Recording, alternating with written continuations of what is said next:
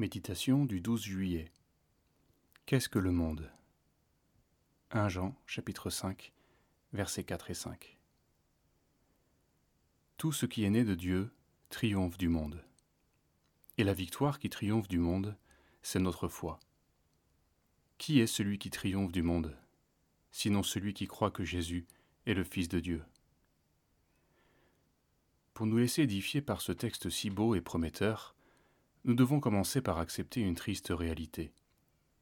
Dans nos vies et dans nos églises, le monde est plus souvent vainqueur que le Seigneur. Comment se fait-il que nous puissions croire sincèrement, et pourtant ne pas expérimenter cette délivrance promise ? Cherchons tout d'abord à recevoir ce que le Seigneur entend par « le monde ». Qu'est-ce que le monde ? J'ai grandi dans un milieu où la mondanité dans la vie des chrétiens se résumait à la manière de s'habiller et de profiter des plaisirs de la vie. Pour paraître spirituel, il fallait garder une certaine sobriété, une retenue.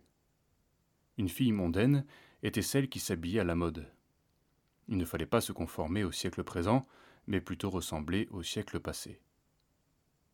Avec mes yeux d'enfant, je n'ai pas tardé à observer chez les anciens des aspirations à la réussite, au savoir, à la richesse et même parfois à une idée du ministère qui me semblait finalement assez mondaine. Certes, la mondanité se trouve déjà dans la conformité à la mode et dans les plaisirs, mais il y a plus que cela. Le monde, c'est tout ce qui n'est pas du royaume de Dieu. C'est le lieu où nous naissons, que ce soit dans un foyer chrétien ou pas. Le monde, c'est la réalité de la chair qui se manifeste par un mot, la convoitise. Car tout ce qui est dans le monde, la convoitise de la chair, la convoitise des yeux et l'orgueil de la vie, ne vient pas du Père, mais vient du monde. 1 Jean chapitre 2 verset 16. Nous pouvons cependant renoncer à certaines convoitises pour en créer de pires. Celui qui fume fait-il pire que celui qui passe sa vie à se mettre en colère dans l'intimité de son foyer ? Notre propre justice, inspirée par le diable, le prince du monde, ne ravage-t-elle pas autant l'Église que les plaisirs auxquels se livrent les jeunes ?